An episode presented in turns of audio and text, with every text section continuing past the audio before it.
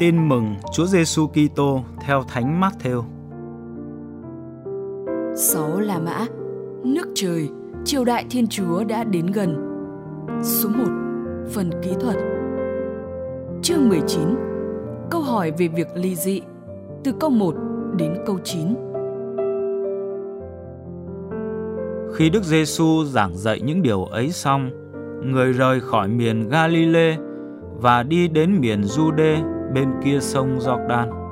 Dân chúng lũ lượt đi theo người, và người đã chữa lành họ ở đó. Có mấy người Pha-ri-siêu đến gần Đức Giêsu để thử người. Họ nói: "Thưa thầy, có được phép rẫy vợ mình vì bất cứ lý do nào không?" Người đáp: "Các ông không đọc thấy điều này sao?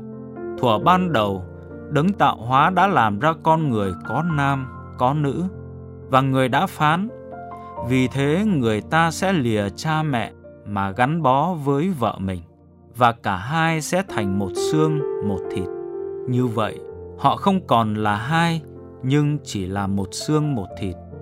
Vậy, sự gì Thiên Chúa đã phối hợp, loài người không được phân ly." Họ thưa với người: "Thế sao ông Môsê lại truyền dạy cấp giấy ly dị mà rẫy vợ?" Người bảo họ: "Vì các ông lòng chai dạ đá, nên ông Môsê đã cho phép các ông rẫy vợ, chứ thuở ban đầu không có thế đâu. Tôi nói cho các ông biết, ngoại trừ trường hợp hôn nhân bất hợp pháp, ai rẫy vợ mà cưới vợ khác là phạm tội ngoại tình." Tự nguyện sống khiết tịnh, từ câu 10 đến câu 12.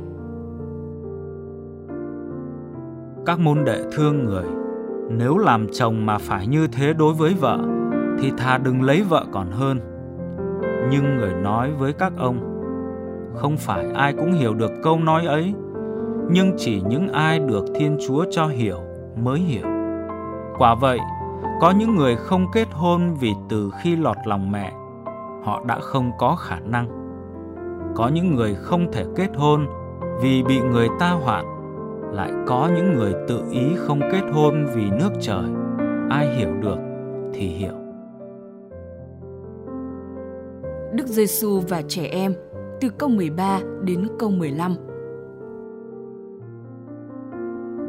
Bấy giờ người ta dẫn trẻ em đến với Đức Giêsu để người đặt tay trên chúng và cầu nguyện.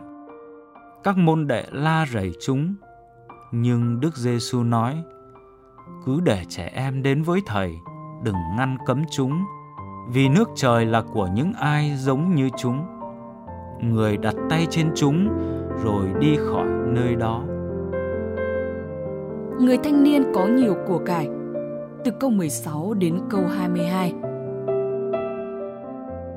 Bấy giờ có một người đến thưa Đức Giêsu rằng: "Thưa Thầy, tôi phải làm điều gì tốt để được hưởng sự sống đời đời?"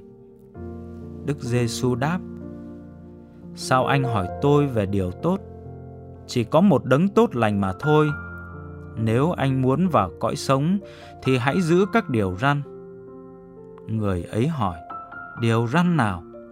Đức Giêsu đáp: "Ngươi không được giết người, ngươi không được ngoại tình, ngươi không được trộm cắp, ngươi không được làm chứng gian, ngươi phải thờ cha kính mẹ, và ngươi phải yêu đồng loại như yêu chính mình." Người thanh niên ấy nói: "Tất cả những điều ấy tôi đã tuân giữ, tôi còn thiếu điều gì nữa không?" Đức Giêsu đáp: "Nếu anh muốn nên hoàn thiện, thì hãy đi bán tài sản của anh và đem cho người nghèo, anh sẽ được một kho tàng trên trời. Rồi hãy đến theo tôi."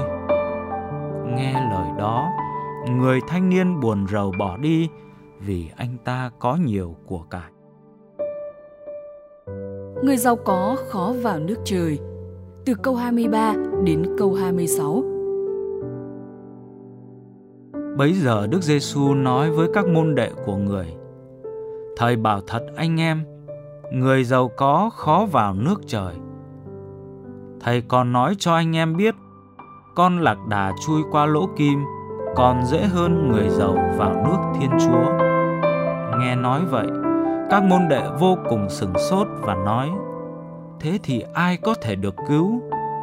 Đức Giêsu nhìn thẳng vào các ông và nói: đối với loài người thì điều đó không thể được, nhưng đối với Thiên Chúa thì mọi sự đều có thể được. Phần thưởng dành cho ai bỏ mọi sự mà theo Đức Giêsu. Từ câu 27 đến câu 30. Bấy giờ ông Phêrô lên tiếng thương người: Thầy coi phần chúng con đã bỏ mọi sự mà theo thầy, vậy chúng con sẽ được gì?